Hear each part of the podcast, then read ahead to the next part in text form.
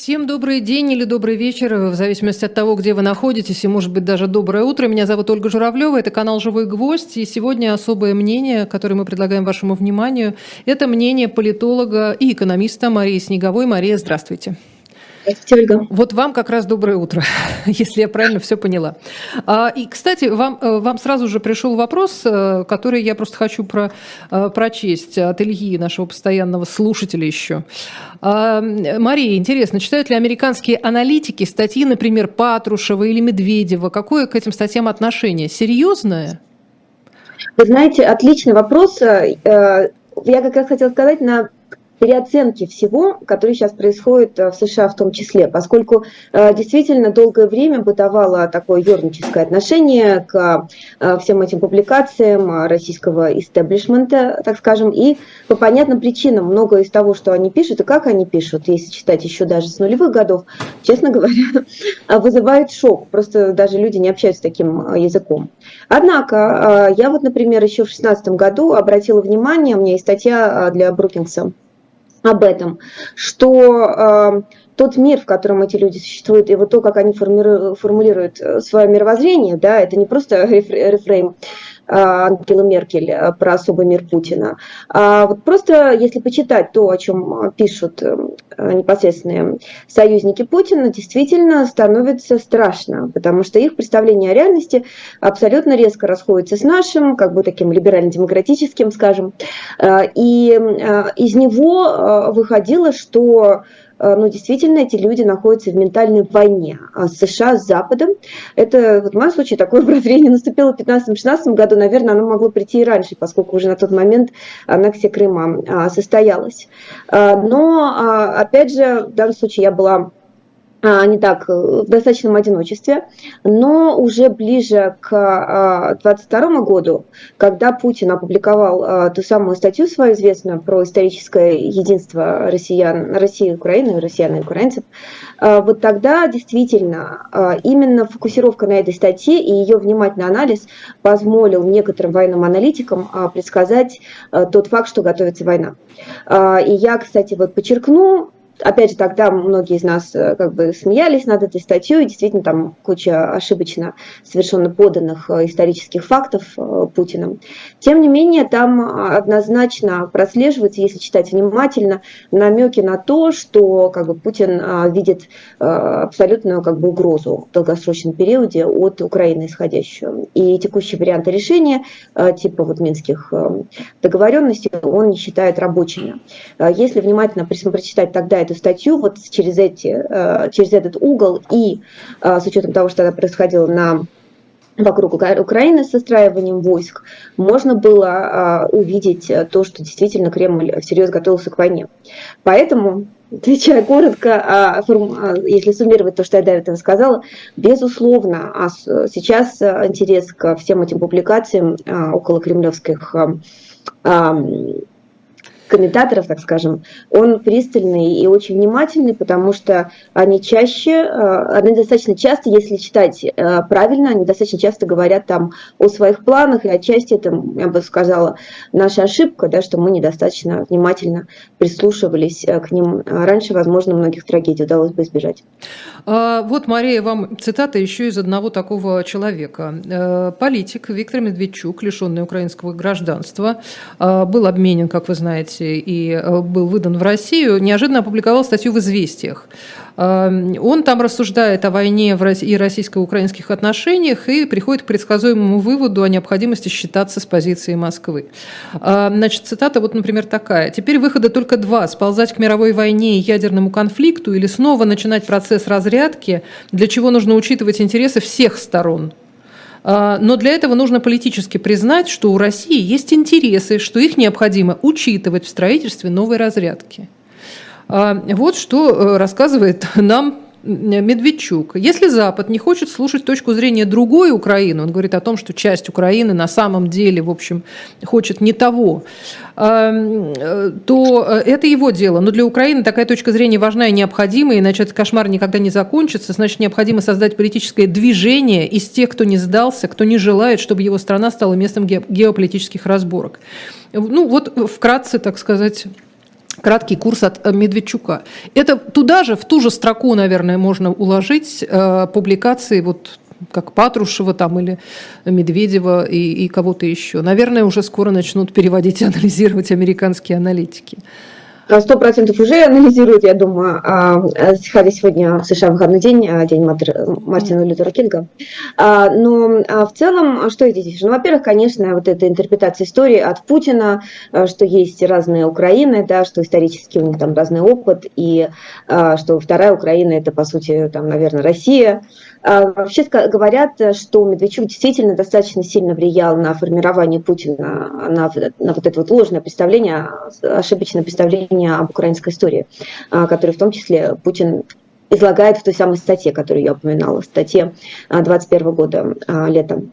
А, но другой момент, который я здесь вижу, честно говоря, как раз обнадеживает, он же говорит о разрядке, то есть э, не о противостоянии, не о том, что мы там сейчас э, вообще, скажем, у нас есть способы доказать миру, показать миру нашу силу, да, а как бы намекает на разрядку. На самом деле это как раз скорее говорит о том, что Кремль ну, вообще а Россия сейчас находится не в позиции силы, что есть, может быть, возникает, начинает формироваться здравая а, мысль о том, что а, бороться против всего там, цивили... ну, западного мира, да, это не, не очень выгодная, не очень выигрышная стратегия в долгосрочном периоде.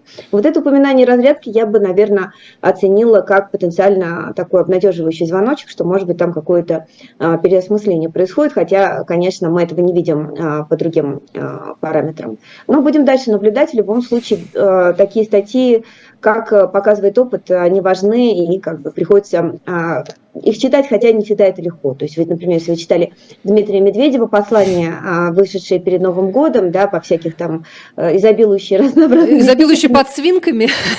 Да, то, конечно, э, это не самая простая задача. Ну, что делать? Ну, если к, этому подходить как, как профессиональной задаче, то, наверное, наверное, возможно. Я хотела вас еще спросить о, собственно, фигуре Медведчука, потому что а, это какой какой-то интересный очень персонаж. Э, когда он появляется в, в информационном поле, это очень многие воспринимают как некий знак. А вот достали старого Медведчука, стряхнули с него пыль. Для чего? Значит ли это, что на него возлагаются какие-то надежды, что он какую-нибудь там мифическую Украину когда-то будет возглавлять, или он там, э, не знаю, там что-то очередное интересное Путину рассказал и тоже там на что-то его вдохновил. А у вас есть какие-то мысли, что может значить появление вдруг, с чего вдруг Медведчук нам пишет в известиях вот этот текст? А, ну, здесь, конечно, приходится строить догадки. Я думаю, что более понятно станет через какое-то время, как обычно бывает. Э, то есть обычно э, вначале какие-то, почему-то какой-то там около кремлевский актор делает какой-то вброс, а через некоторое время мы понимаем, а, в каком контексте это было. А, ну, Медведчук это как бы вот украинское влияние, да, агент влияния Кремля очень сильный. Его все, что с ним происходило в Украине, это было очень личным всегда вопросом для Путина. Когда а, еще в 2021 году Зеленский начал достаточно активное да, как бы, а, уничтожение агентов кремлевского влияния в Украине, там, или момент э, как бы, зачистки их, а, тогда были санкции введены против э, прокремлевских каналов, и в том числе против Медведчука, то вопрос о Медведчуке обсуждался на заседании Совета Безопасности России, на секундочку.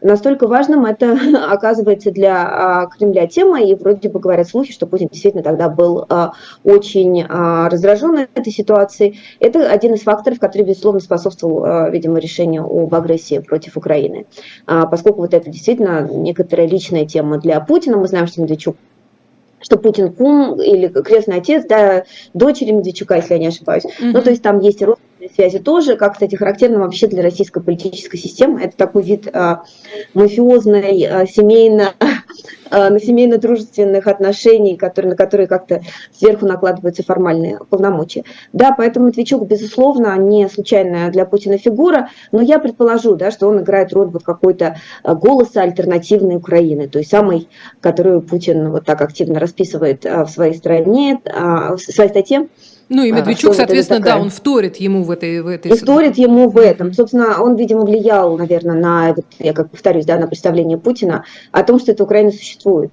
А в реальности, конечно, а, это, ну, как минимум, устаревшее, как максимум, абсолютно вообще неправильное истолкование да, тех процессов, которые в Украине происходят. Понятно, что там все совершенно не так.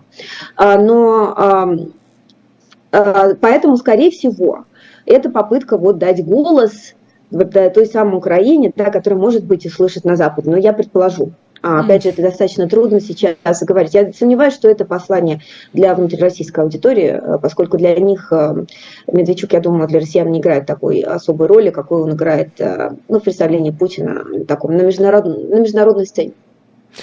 А, Еще интересный тоже вопрос. Очень часто вот э, в, хаосе вот этих вот э, заявлений, которые друг другу противоречат, иногда кажется, э, особенно что касается таких острых вопросов, как военные вопросы и вопросы мобилизации, то, что касается вообще там каждого, можно сказать, каждой семьи, а, очень много противоречий.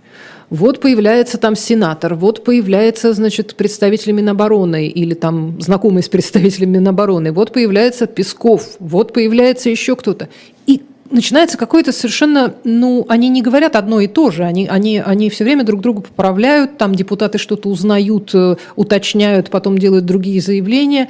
А, о чем это говорит? Мне хочется понять, вообще есть центр принятия решений? А, из которого бы что-то проистекло, вот, ну, конкретное. Да, мы продолжим мобилизацию, нет, мы не продолжим мобилизацию, нет, там до 30, после 30, вместо 30, что угодно, но хоть определитесь уже. Как вам кажется, о чем говорит вот эта вот суматоха в, именно в инфополе? Вообще, надо сказать, э, первое, что мы поняли, к большому сожалению, да, вот как политолог, э, с началом этой войны мы очень плохо понимаем то, как устроена на самом деле российская политическая система. Мы очень переоценили а, Э, уровень сопротивления там, населения, допустим, а, в прошлом. То есть были гораздо больше ожидания от того сопротивления, которое Путин встретит. И мы также переоценили а, размер влияния элиты, э, так скажем, на принятие решений. Стало понятно, что с началом этой войны фактически решения были приняты очень узким кругом лиц в непосредственном окружении Путина, что действительно элиты как таковые в России, они как бы отсутствуют. Есть абсолютно персонализированная система, мы как бы до этого понимали, но вот масштаб этого процесса, он стал ясен, а, или этого феномена, да, он стал ясен именно после а, начала войны. А, то есть, например, как в качестве примера, да, мы фактически не видим а, расколов элит, несмотря на достаточно мощные санкции, которые были приведены э, против э, российской элиты. По сути, только Чубайс, а потом Алексей Кудрин, да, вот медленно отползли, постарались отползти от э, как вот этого центра влияния на э, решение, как бы отдиссоциировать себя от Кремля. То есть Кудрин, перейдя в Яндекс, а Чубайс уехал из страны. Но это, во-первых, и так те самые сислибы, о которых э, мы и так всегда подозрев... надеялись, да, подозревали, что это все-таки люди не до конца слившиеся с волками, так скажем. А вторым, а, конечно, это мало, так сказать, это очень мало в, в отношении всех э. То есть, когда мы говорим об элитах э, в российской политической системе, надо понимать, что это не а, элиты в классическом понимании слова. Да, это какие-то прикормленные, я бы сказала так, у кормушки да, э, существующие группы, которые там, как правило, преследуют свои собственные интересы и пытаются, пытаются угадать направление общего вектора развития а, и подстроиться под этот общий дискурс а, нежели там независимые акторы. Вот мне кажется, здесь есть всегда ошибка когда аналитики анализируют. Ольга, да? Да, я просто хотела, хотела сказать, что э, то есть вот эти вот э, люди, которые вбрасывают в информационное поле какие-то свои там заявления, предположения, намеки и так далее, они просто хотят как бы привлечь внимание и хотят сами получить ответ. А, или бегут впереди паровоза. Например, они пытаются угадать, э, куда дует ветер, потому что правильно угадать вовремя предать это не предать, а предвидеть, как известно, цитируя гараж Рязанова. И точно так же вовремя ухватив да, нужный ветер, куда направляется конъюнктура, можно, соответственно, на этом неплохо заработать, продвинуть свой политический капитал и так далее. Вот. Что касается, ну, ну это значит в общем, и почему мы ожидаем раскола элит именно в этом году, но все-таки я напомню, да, что Россия развязала крупнейшую войну в Европе после Гитлера, это абсолютнейшее нарушение международного права и вообще всего только можно, и действительно масштаб преступления, а, который мы даже еще до конца не осознаем. Казалось бы, что в такой ситуации люди, которые окружают а, там, центры принятия решений в Кремле, как-то будут переосмысливать а, эту ситуацию и свои как политические риски, свои выгоды. Но этого как бы не произошло. Мы видим, что в целом система сохраняется более-менее целостном виде. Однако, и вот тут к вашему вопросу, Ольга, а, также заметно, да, вот эти вот явные колебания, какие-то разные хаотичные движения, да, какие-то разные стороны а, тянут разные группы. И, а, кроме всего прочего, мы еще четыре раза видим замену вот, командующего вообще всей операции наверху. А, что, конечно же, не может свидетельствовать о том, что у системы все хорошо. Однозначно это вот косвенные признаки а, какой-то а, хаоса, растерянности, я бы сказала. На мой взгляд, это еще далеко не свидетельство слабости, кризиса, конца Путина или прочих таких тезисов, которые часто, кстати, в США, в американской аналитике выдвигаются. С моей точки зрения, это больше гораздо wishful thinking, то есть э, выдавается, выдается желаемое за действительное. А, но, а, тем не менее, мы видим, да, что система в некоторой растерянности, что ситуация в Украине явно не идет по плану. То есть она по плану не идет вот сразу же, как с 24 февраля 2022 года, но ситуация ухудшается. А, и, соответственно, разные группы которые, которые пытаются вот забежать вперед, да, и как бы по своим собственным причинам, да, они не могут уловить правильное направление, да, они как бы растерянности. И вот это, на мой взгляд, это как раз э, и показывает вот эти вот разнообразные хаотические э, движения, какие-то комментарии. Э, ну и кроме того, мы еще и наблюдаем ослабление, конечно, Путина, которое происходит. Тот факт, что даже патриотические каналы стали позволять себе в последнее время уже непосредственно Путина самого, значит, красное солнышко, упоминать как эм, принимающего ошибочные решения, да, вот в том числе э, было последний раз э, с назначением Герасимова, а, это То есть он как бы исправил свою ошибку и назначил наконец настоящего, или наоборот ошибся и Нам назначил мне нравился, Я так поняла, что многим нравился Суровикин, и они ага. понимают, почему, а, почему а, произошла замена внезапно. Но кроме того, там есть и разнообразные просто недовольство тем, как в принципе это ведется операция. Да, до последнего времени все-таки критика Путина не было. Он как бы был, сохранял собой этот тефлоновый неприкосновенный статус. В последнее время она возникла, что, на мой взгляд, является таким, да, а, интересным звоночком, который говорит, что, значит, э, Акела действительно промахнулся. То есть есть восприятие даже среди этой патриотической публики, что все-таки что-то идет не так.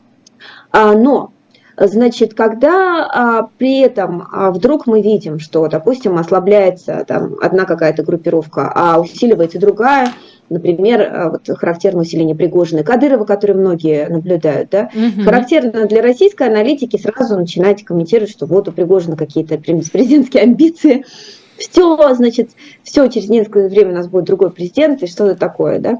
Конечно, скорее всего, это не имеет никакого отношения к реальности.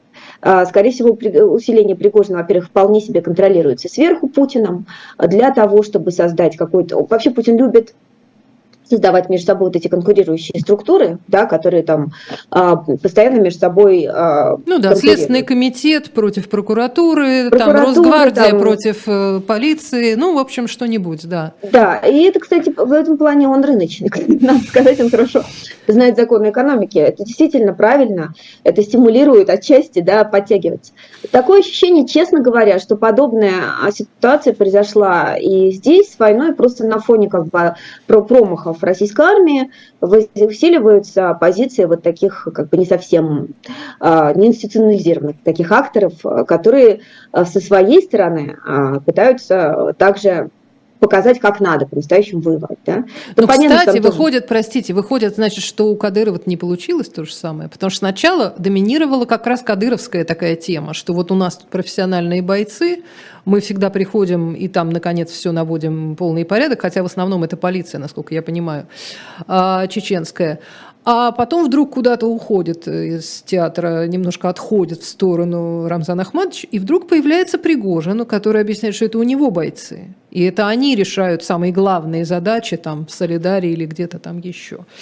А, Но Интересно. это может, можно сказать, что не получилось, а можно сказать, что постарались э, избежать чрезмерного усиления Кадырова, например. А, например, ситуация с, с новым указом о назначении Герасимова. Кто-то говорит, что Суровикин был а, там связан с Пригожиным, и поэтому, чтобы немножко ослабить Пригожина, он был заменен. Опять же. Поэтому здесь, к сожалению, Хитро. достаточно трудно да, здесь все, как бы, вот это византийское, э, то, что происходит, эти бульдоги под ковром, да, которые постоянно а, борются, а для нас э, долетает кость, там, в виде информации о назначении Герасимова, допустим, а, к сожалению, нам приходится в основном строить э, догадки. Я еще раз повторю, что информации именно о том, как функционирует внутренняя система в Кремле, всегда было мало, а сейчас стало особенно мало, и это надо понимать, это аналитическая честность, что мы это честно признаем.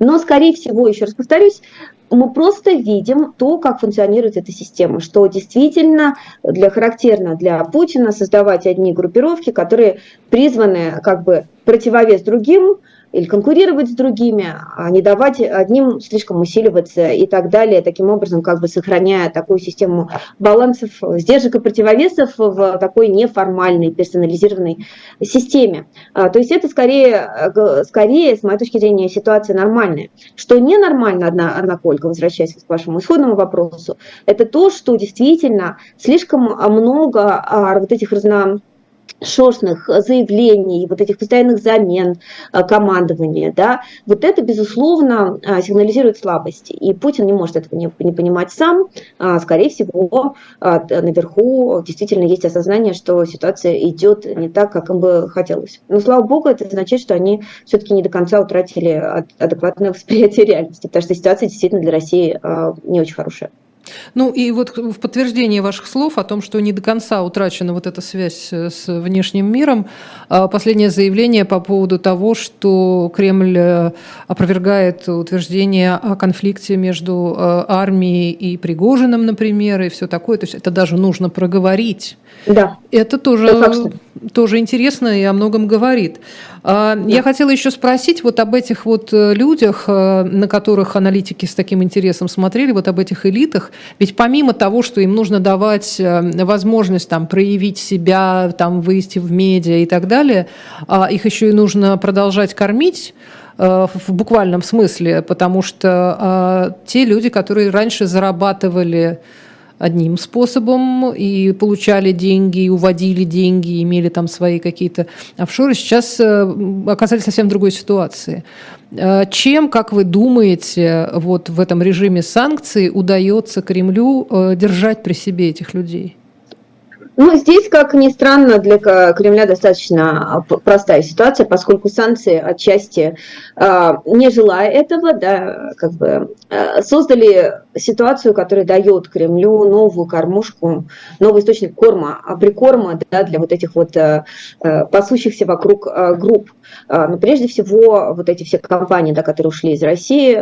И, кстати, одна из причин, почему западные компании как бы не хотели уходить из России, они говорили, что это сразу же перейдет э, в руки вот этих вот около кремлевских э, структур, э, лиц. Ну, так действительно и случилось.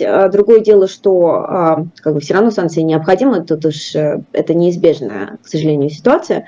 Действительно, огромное количество активов оказалось доступно для перераспределения. А, соответственно, Крем, а, около Кремля. Сейчас идет огромная борьба, перераспределение этих ресурсов. А, ну вот взять даже историю с банками, да, которые, в том числе банк, разнообразные банки, Тинькофф банк, да, которые, владельцы которых вынуждены там продать их или уйти из России в силу санкций, или просто в силу начала войны. Но вот они все перераспределяются в сторону про кремлевских олигархов, в том числе Потанин, если я не ошибаюсь, он там все скупал э, очень активно. А та же самая история с другими компаниями, которые представляет собой огромные активы, ведь когда западные, например, компании уходят из России, они же не могут забрать с собой там всю инфраструктуру, которая была выстроена. Вот, пожалуйста, новая а, кормушка. Ну, госконтракты, которые сейчас будут активно развиваться, естественно, потому что экономика переходит на военные рельсы, мы это понимаем, они тоже создают огромные масштабные прикормы для вот таких вот структур, и здесь будет конкуренция. Нужно еще будет доказать, что ты там самый лояльный, лояльнее всех самых лояльных, и уж так поддерживать войну, когда еще даже Путин э, ее э, не собирался проводить, начинать. А, соответственно, безусловно, это будет, и кроме того, э, в Украине мы видим, идет борьба точно так же за ресурсы, да, вот последняя история, это вот эти пригожинские структуры, да, которые э, пытаются захватить э, часть земель с природными ресурсами, которые им будут полезны в будущем. То есть это все... То есть то это не бы... вызывает сомнений, что в том числе и так делается? Ну, Пригожин сто процентов, потому что в Африке он вел, его структуры вели себя точно так же, и то, что они изменят как-то свое поведение, я сильно сомневаюсь. Нет, другое дело, что смогут ли они удержать с собой эти территории, вот где интрига. А, а то, что они будут, несомненно, пытаться это делать, для них это не только война, это еще и мощный бизнес. А, сто процентов, к сожалению, все это создает очень негативные стимулы а, для экономической ситуации в России так, и так сильно пострадавшие от санкций, да, то есть не мощное усиление распила, грызни, значит, борьбы этих групп друг против друга и ужесточающийся по мере того, как ужесточается и сама война, безусловно, это надо ожидать. Поэтому в России, к сожалению, ждут непростые с этой точки зрения времена, и частному бизнесу выживать, конечно, будет оставшемуся еще, те, кого еще не добили, им выживать будет очень трудно. Здесь э, мы немножко повыживаем, э, немножко позанимаемся бизнесом. Я сделаю небольшой перерыв и порекомендую вам очередную книгу на shop.diletant.media, где вы можете приобретать э, книги, и некоторые проценты от их стоимости будет перепадать и нам, живому гвоздю, что очень ценно. А, поэтому вот, пожалуйста, не пугайтесь той надписи, которую вы видите на книге, может быть, не сразу ее прочли. Книга эта называется «Бетховен и русские русские меценаты. Ну, это вот такой элемент дизайна. А, Лариса Кириллина автор, и э, с печатью дилетанта вы можете приобрести эту книгу. А, чем не чтение для погружения во внутреннюю, там, что хотите, Монголию а, или Вену или, или что-нибудь еще. Так что, пожалуйста, э, приобретайте книгу, э, получите удовольствие, а мы получим с этого тоже нашу, нашу небольшую радость. А, мы продолжаем. shop.diletant.media для вас, а мы продолжаем на живом гвозде. У нас в гостях Мария Снеговая, политолог и экономист. И э, вот что еще по поводу, э, по поводу происходящего я хотела спросить уже про экономику американскую. А, ну, во-первых, про санкции у нас э, была долгая совершенно песня, что Европа будет замерзать, Европа будет вымирать и все такое. Потом случилась зима, оказалось, что в Европе она слишком теплая, а в да. России она довольно суровая. И вместо вот этих вот радостных историй про то, как все, все ужасно и вообще прям уже кушать нечего и уже съели, съели хомяка на Рождество, а вместо этого вдруг мы видим постоянные сообщения о том, что там вышла из строя инфраструктура в российских городах, э, где никого не бомбили, а просто вот там мороз ударил, там прорвало что-то, там нет электричества, нет воды, нет того, нет всего, э, там до какого-то острова не, не доходит э, связь. В общем, ну какие-то какие вещи стали происходить, оказывается, в России. А тем временем, ну, у нас осталась последняя тогда надежда у россиян, что хотя бы в Америке все будет плохо, и вдруг появляется информация, что, оказывается, госдолг-то американский ого-го, и вот-вот-вот, если они там не поменяют очередной потолок, то у них будет дефолт, и тогда им будет вообще все равно на нас. А что вы скажете по этому поводу? Умирает ли Америка, если уж Европа пока не умерла? А, значит, э, такую э, радостную надежду США дает э, России ежегодно, поскольку эта история действительно с размером госдолга, это возникает каждый исключительно год, каждый раз парламент, Конгресс американский долго, долго время по этому поводу перепирается, потом все получают какие-то издержки, какие, обычно республиканцы, потому что для них это особенно важная тяжелая тема, связанная с э, размером госдолга. После этого обычно им дойдут на какие-то там уступки по нужным им вопросам, обычно они связанным с госдолгом, и все спокойненько разрешается. Поэтому, к сожалению, у меня плохая в этом плане для россиян новость, США выживут. Более того, в целом, как мы видим, в принципе, Запад показывает достаточно готовность да, поддерживать Украину в этом конфликте. А, действительно, Кремль в прошлом году перешел некий Рубикон психологический а, для Запада, и вот все, что делалось для того, чтобы как бы поддержать какую-то а, личину нормальности, так скажем, для России, для российского режима, как бы все эти, все, это все как бы закончилось, да, было стало понятно, что действительно Россия, к сожалению, сегодня, путинский режим сегодня, это угроза международной системе безопасности. И а, вот вся политика Запада сегодня, она формируется именно исходя из этого видения. Несмотря на то, что эта политика затратна, естественно, и для ЕС, и для США, мы видим тем не менее, что успехи достигнуты абсолютно беспрецедентные. А, то есть, если бы вы меня спросили а, в начале февраля прошлого года, сможет ли Европа согласовать э, нефтяное эмбарго а, для России, да, я была бы уверена, что это не сможет быть э, достигнуто в течение такого короткого периода. А, тем не менее, это а, произошло. Кроме того, был введен еще и потолок цен на нефть. Это вот инновационная такая мера. Ну и кроме всего э, прочего, все остальные огромные санкции, которые на Россию наложены, Россия сегодня гордо удерживает имидж, как бы, имя страны номер один а, по количеству санкций, на которые на нее наложены. А, в целом на Россию сейчас а, порядка 10,5 тысяч разнообразных ограничений с момента вот, начала войны в Украине в 2022 году, а, вот, а в целом 13 тысяч. То есть 13 тысяч, а второй после России следует Иран, у которого всего лишь какие-то скромные 4 тысячи. То есть Россия с отрывом лидирует во всем мире по этому критерию.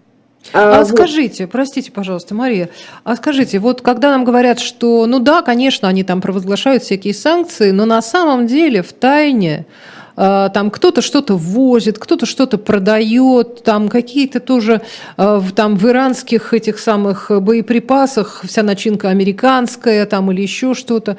Может, это на самом деле все гигантский обман? Может быть, часть этих санкций вообще не существует? Нас обманывают? Проблема с обходом санкций, она, безусловно, есть, а, и она всегда возникает. Да? Вот даже если вы на Иран посмотрите, который уже дольше под санкциями существует, все равно Иран продает какую-то там свою нефть, смешивает ее с другой, да? что-то там происходит. Но, а, во-первых, обход санкций – это трудно, и, как правило, даже если вы достигаете каких-то успехов в обходе санкций, то все равно вы при этом что-то теряете. И Россия, мы видим, а, теряет уже особенно после ввода а, нефтяного эмбарго и потолка цен на нефть, видно, что у России а, действительно все стало не очень хорошо а, с этим, с декабря. Второй момент, что действительно понятно, что вторичные санкции – это сейчас основная задача. То есть вторичные санкции – это не сам санкционный пакет, а именно работа по тому, чтобы он выполнялся. То есть работа разнообразными с другими странами, которые позволяют России обходить. Кто у нас? The usual suspect. Да? Ключевые подозреваемые здесь это Турция, Индия, Китай, а, там разнообразные страны так называемого Global South, да, глобального юга, которые не очень, так сказать, поддерживают эти все идеи э, либерализма демократия не очень а, как бы а, понимают, э, собственно, причину, там, за что, почему Запад так поддерживает Украину, им а, важнее другие вопросы. Но, тем не менее, пока, пока мы видим, что определенные успехи, тем не менее, достигнуты по санкциям.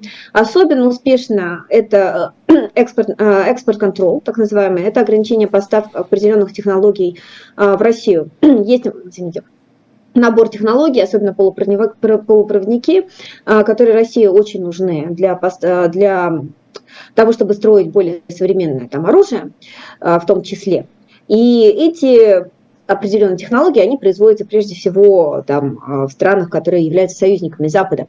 И вот здесь были достигнуты определенные успехи, правда, неизвестно, насколько долго удастся быть. То есть Россия продолжает искать альтернативные да, ходы, и как бы, это игра в кушки-мышки, то есть непосредственно постоянно будет, Запад будет вводить там ограничения, усиливать вторичные санкции, улучшать дизайн санкций, Россия будет находить новые окошки, в которые можно что-нибудь к себе провести.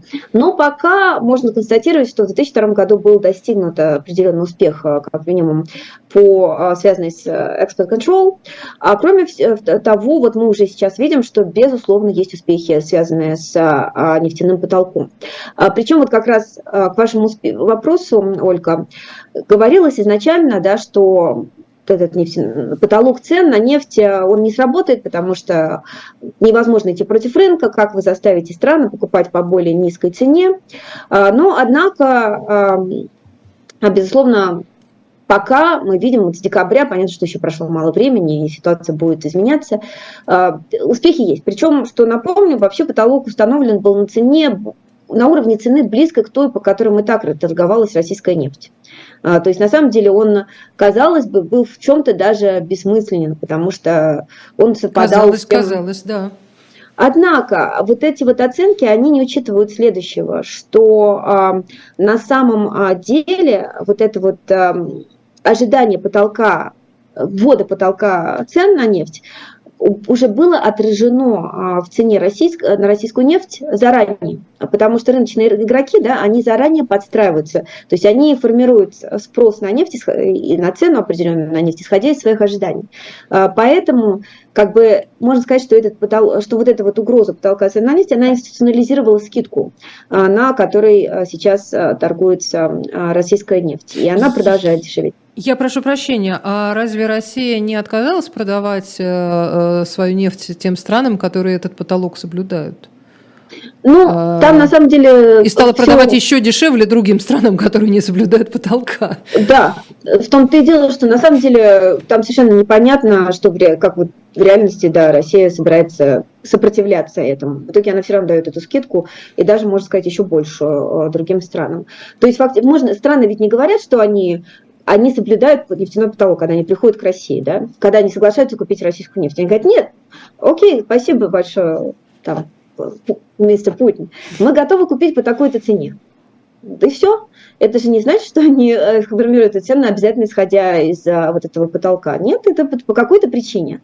Но дело в том, что даже если эта причина рыночная, сама рыночная цена на Юрлс уже отражает этот потолок, а, вот этот введенный потолок цена нефти. Это первый успех. А, без, цена на российскую нефть продолжает а, э, оставаться достаточно низкой, скидка к, вот, э, к бренд, э, к другому а, типу нефти, она даже выросла после ввода этого потолка. И на самом деле пока такое ощущение. Можно, так сказать, быть аккуратным оптимистом относительно а, этого, этой а, модели. Во всяком случае, на текущий момент, это что это точно не создало? Это не раздуло цены на нефть, не создало нехватку нефти на рынке, как многие боялись и предсказывали. Посмотрим, что будет в будущем. А, кроме того, страны все-таки западные планируют несколько снижать вот эту вот планку верхнюю. Это инновационный дизайн, но пока, пока полет нормальный. Второй момент – который тоже часто забывают аналитики отметить, когда комментируют вот эту ситуацию. Вообще рынок э, нефти, он же не совсем рыночный, да, это рынок, э, где присутствует, э, а, можно сказать, картель, да, ОПЕК, которые контролируют на самом деле эту добычу, то есть он не функционирует, этот рынок не совсем по законам рыночным, он рыночный, но не а, свободный. Ну, такой по законам мафии. Собрались несколько домов и договорились, как они будут что, где, куда и поскольку продавать. Олигополический рынок, я бы так сказала. В, в экономике, Красиво. в теории есть, э, есть для этого термин. А, вот, но что интересно теперь, что по сути а, это было со стороны продавца. То есть продавец ОПЕК, да, мог всегда начать как-то контролировать добычу, меньше, больше э, выкинуть э, нефти, соответственно, от этого формировались цены. Что теперь мы имеем? Что благодаря вот этому потолку цен на нефть создается свой картель покупателей. Покупатели тоже говорят, окей, ребята, спасибо, но мы готовы покупать только вот э, не выше этой цены. А дальше, пожалуйста, сколько хотите нам, вы, вы, вы, там, производите, добывайте, не добывайте. Но вот мы, вот у нас есть такой порог. То есть на самом деле со стороны покупателей, которые раньше абсолютно были зависимы от того, что вот этот вот картель э, решит, да, теперь со стороны покупателей тоже появляется какой-то инструмент влияния. То есть мы видим попытку вообще принципиального изменения а, нефтяного рынка. А, со стороны вот этого, а, благодаря вот этому санкционному режиму. Посмотрим, как это все будет работать, но само по себе это интересно, это креативно, и пока, пока кажется, что есть определенные успехи, а когда еще будут э, а, будет введено эмбарго на продукты нефтепереработки, тогда, наверное, будет э, в феврале, то тогда наверное, будет еще более серьезная ситуация для России. Вряд ли у Путина получится так скажем, не заметить этих санкций, как, а, скажем, получилось с некими предыдущими санкциями. Я бы только сказала, что да, наверное, это выглядит, э, ну, когда ты смотришь на экран, да, это выглядит и креативно, и интересно, и вообще процессы наблюдать здорово, но э, каждый раз, э, сидя, собственно, вот в этих городах и весях, э, ты понимаешь, что, может быть, Путин-то и не заметит, но мы-то заметим быстрее гораздо. А, потому что э, даже когда речь идет э, не о, там, ну, не знаю, не о выплатах э, каких-нибудь там похоронных или чего-то еще, а когда речь идет о каких-то, ну, совсем простых, простых вещах, вдруг выясняется, что, что сужаются очень возможности людей они сужаются прям вот ежедневно на каких-то там точках. От того, что там по ОСАГО теперь вот люди заплатили деньги за страховку э, от автомобильной аварии, э, гражданской ответственности, выясняется, что страховщик, у страховщиков нет запчастей, и они не могут их купить за эти деньги, и поэтому никакого ремонта не будет. А, казалось бы, такая, в общем, мелочь, и где тут санкции, а где, собственно, мы. Но вот оно, оно, оно вдруг получается в разных местах. А Путин, возможно, да, ему, ему, его проблемы ОСАГО не касаются, так же, как ЖКХ там, или чего-то еще. А, интересно, а, а где вот этот вот, эм, где, где они, в какой, в какой точке, наконец, сходятся вот эти вот э, ощущения и чаяния, когда э, люди уже начнут ощущать, что просто, ну, это слишком, это как-то уже невозможно. Что делать? Перестать платить налоги, там, уйти всем в леса, кто не смог уехать. Хотя сейчас ну, уже здесь... многие голосуют ногами, что называется. Находясь, как вы правильно заметили, до безопасности я, конечно, не могу а, советовать россиянам а, а, как бы какие-то предпринимать какие-то действия, которые могут для них лично оказаться там опасными. Поэтому я вот скажу в чем идея этого дизайна. Да? И мы уже говорили о том, что отношение Запада к России резко изменилось. Это не только к Путину, да, а в принципе вот к режиму, который сегодня существует в России, изменилось после февраля 2022 года. Если раньше была такая доминировала политика, что действительно в России есть некоторые так называемые ну, вот, представители путинского режима, скажем, да, вот люди, которые действительно совершают какие-то большие нарушения, а, которые преступления совершают. Но в основном, как бы, и надо их наказывать, и вот так вот санкции строились из этого принципа. Вот мы накажем, выберем определенных а, нехороших, да, и накажем их то после февраля подход как бы изменился, поскольку все-таки в войне а, против Украины участвует не только Путин. Чудовищные преступления ежедневно, да, о которых мы слышим, узнаем, а, вот э, очередной а, бомбежка Днепра и так далее. Все это, к сожалению, делает не только Путин один, а делает огромное количество россиян. И поэтому отношение поменялось. Теперь несколько другой подход. То есть, чтобы нет, чтобы избежать санкций, чтобы вас они коснулись, нужно что-то для этого сделать, нужно как-то это доказать. Вот так э, Путин, э, теперь Запад э, подходит скорее к вот этой проблеме. То есть по умолчанию, поскольку мы не видим мощного сопротивления, мощного какого-то движения антивоенного ни внутри России, ни вне России, среди россиян, даже среди тех, которые избежали из страны, создается впечатление, что как бы большинство молчаливо как бы принимает. Я не буду говорить его поддерживает, но принимает, да, не сопротивляется, не особо это а, как-то людей возмущает в большинстве. А, а многие даже участвуют лично. То есть либо работая на оборонзаказ, да, либо участвуя в войне, совершая там чудовищные преступления, да, либо будучи близкими там родственниками этих людей, которые совершают э, эти преступления. Поэтому теперь, чтобы эти санкции вас не коснулись, если вы хотите как-то их избежать, нужно для этого что-то сделать, нужно каким-то образом это продемонстрировать. Как бы вот дизайн санкционный нацелен на это, и поэтому избирательность этих санкций, она ушла. Санкции, к сожалению, перестали, к сожалению, для обычного россиянина, они перестали быть избираем, избирательными, и задача как бы простимулировать россиян, продемонстрировать свое неприятие таких чудовищных вещей, которые вытворяют от их имени российские войска, да, российский режим. В этом существует принципиальная разница. Но вот в чем хочу сказать, еще Ольга добавлю ну, это может быть мало слабое утешение да, для тех людей, которые от санкций пострадают, которые, например, могут лететь в самолете, который где не хватило запчастей, да, и самолет может, например, упасть. Это, конечно, огромные риски для всех. Но исторически огромной проблемой России является в том числе э, зависимость от э, нефти, да, зависимость от эм, ну, голландская болезнь, так называемая, да, нефтяная игла. И вот э, именно с этим в каком-то смысле и борется текущий санкционный дизайн. В России исторически власть получала огромное количество доходов от продажи российских ресурсов, не особо опираясь на население при этом, потому что население мало участвовало там. Чтобы добыть нефть, ее продать, не требуется огромный, там, огромный человеческий капитал, допустим. Да? А, достаточно просто построить там выкачать нефть из земли и перепродать ее на Запад. И поэтому власть всегда имела огромное количество ресурсов, укреплялась, репрессировала людей, которые особо были не нужны и так далее. Ну, а вот возможность, может быть, э, возникла для этой ситуации измениться и создали именно санкции. То есть вы тому, хотите что... сказать, что э, тем самым мы должны, э, страна должна слезть с нефтяной иглы, люди новая нефть и какие-то, так сказать, перспективы, ну, в далеком достаточно будущем, но более позитивного устройства в России. Ну, Кстати, ну, сегодня... Если очень постараться искать да, по-моему, да. по-моему, сегодня Столтенберг, я читала где-то фразу его о том, что никогда, сказал, не, не, не, уже не, мир никогда не будет прежним, и отношения с Россией не, э, не, не станут такими же, э, даже если закончатся э, военные, военные действия, боевые действия. Но это вообще ко всему относится. Это вообще мир уже не будет никогда прежним, чтобы, чтобы не случилось.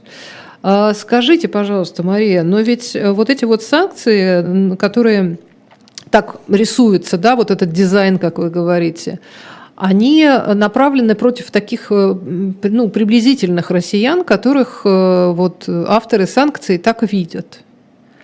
А те реальные россияне, которых и вы тоже прекрасно знаете, вы с ними там прожили значительную часть жизни, и которых вы читаете, и которых у вас там огромное количество среди друзей, знакомых и, и так далее, а они могут быть другими, они могут среагировать совсем иначе. У вас не возникает такого ощущения, что, может быть, э, совсем не против э, власти а, люди будут, э, как сказать, настроены, а против кого-то другого, против того, кто нам эту всю гадость устроил? важный вопрос, и я хочу сказать, что, несмотря вот добавив к предыдущему, что хотя мы можем искать какие-то источники оптимизма, с натяжкой э, в тяжелой сложившейся ситуации, трагической э, для всех. Э, понятно, что, скажем, вот Иран, да, как бы не сменил свой режим, несмотря на то, что достаточно долгое время находится под санкциями. То есть есть определенные ограничители для нашего оптимизма.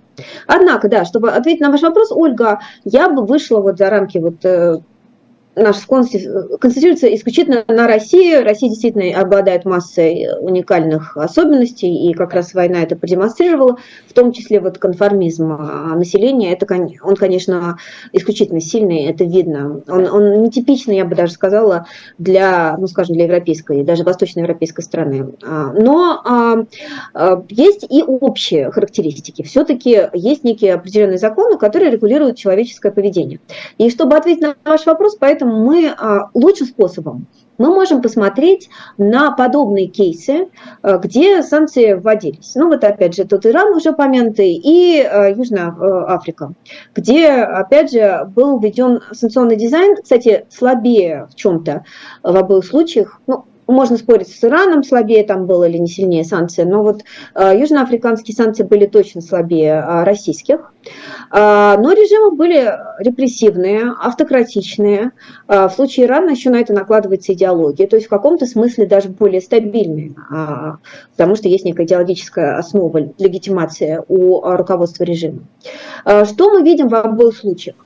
Что когда а, санкции достаточно серьезные, и когда к вот о чем вы спрашивали, да, когда мало возможностей их обойти, то есть э, санкционный дизайн работает и достаточно мощная коалиция стран их вводит, то через некоторое время, да, и под серьезностью санкций я, под, я подразумеваю то, что они накладываются на, то есть реально снижаются доходы у страны а, в результате того, что она не может больше продавать э, свои ресурсы. В обоих случаях через некоторое время это стало приводить э, к социальному недовольству, направленному против властей не против Запада и каких-то там врагов России, а именно против властей. Но для этого потребовалось время, там от 5 до 10 лет. Тем не менее, социальные протесты в итоге возникают, социальная нестабильность действительно формируется. Другое дело, достаточно ли она, чтобы радикальным образом изменить режим, да, мы видим в Иране, что, к сожалению, этого по-прежнему мало, недостаточно. Но Иран в чем-то более стабилен, подчеркну еще раз, там есть своя особенность, там есть идеологическое основание у режима. А южноафриканский режим просто в итоге слопнулся. Другое дело, что, может быть, в чем-то он, опять же, был менее устойчив, чем а, путинский режим.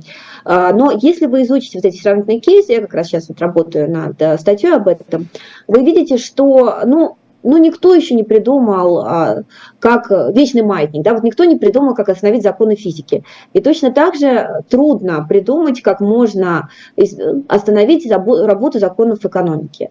Если население чувствует, что а, их доходы падают, что их уровень жизни существенно снизился, то рано или поздно они начинают винить в этом власти. Особенно если в власти они очень сильно устали, которые власть уже не сменяясь сидят, да, э, какое-то количество, больше 20 лет, и коррупция, а, никаких изменений, никаких перспектив, рано или поздно это ведет э, к а, социальным протестам.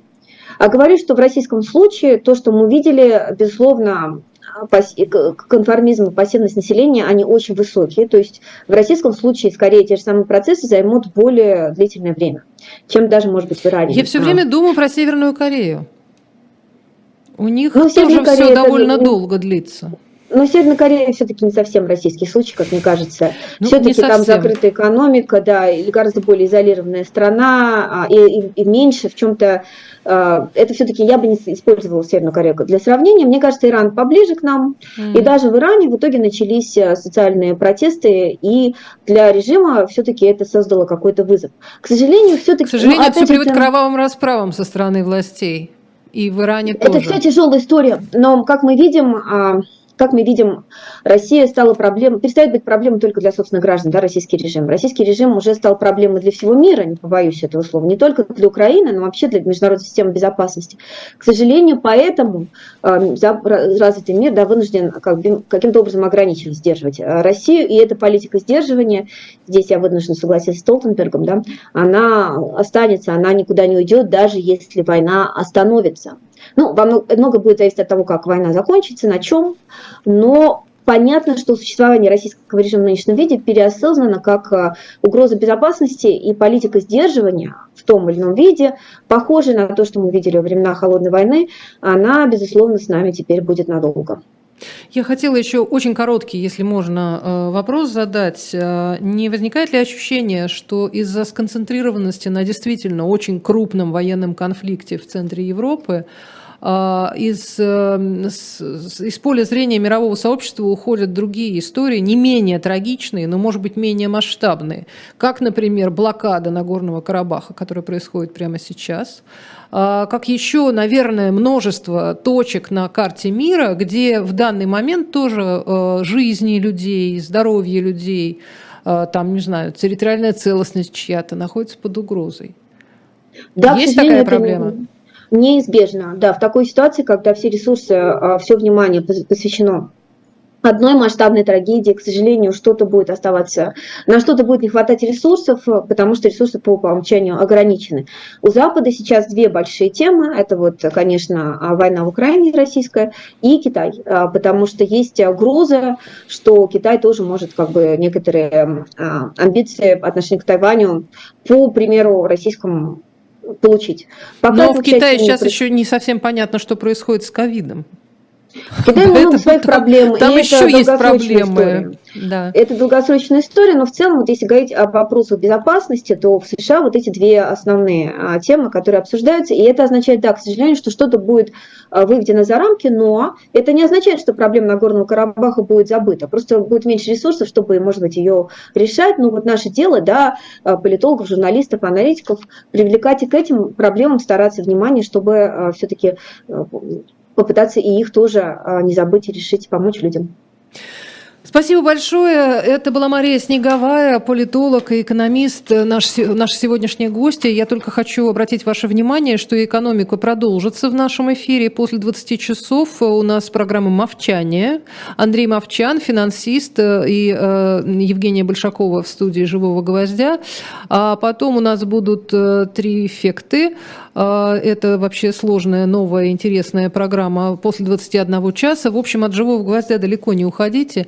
А сейчас всем спасибо и спасибо вам, Мария. Всего доброго. Спасибо огромное.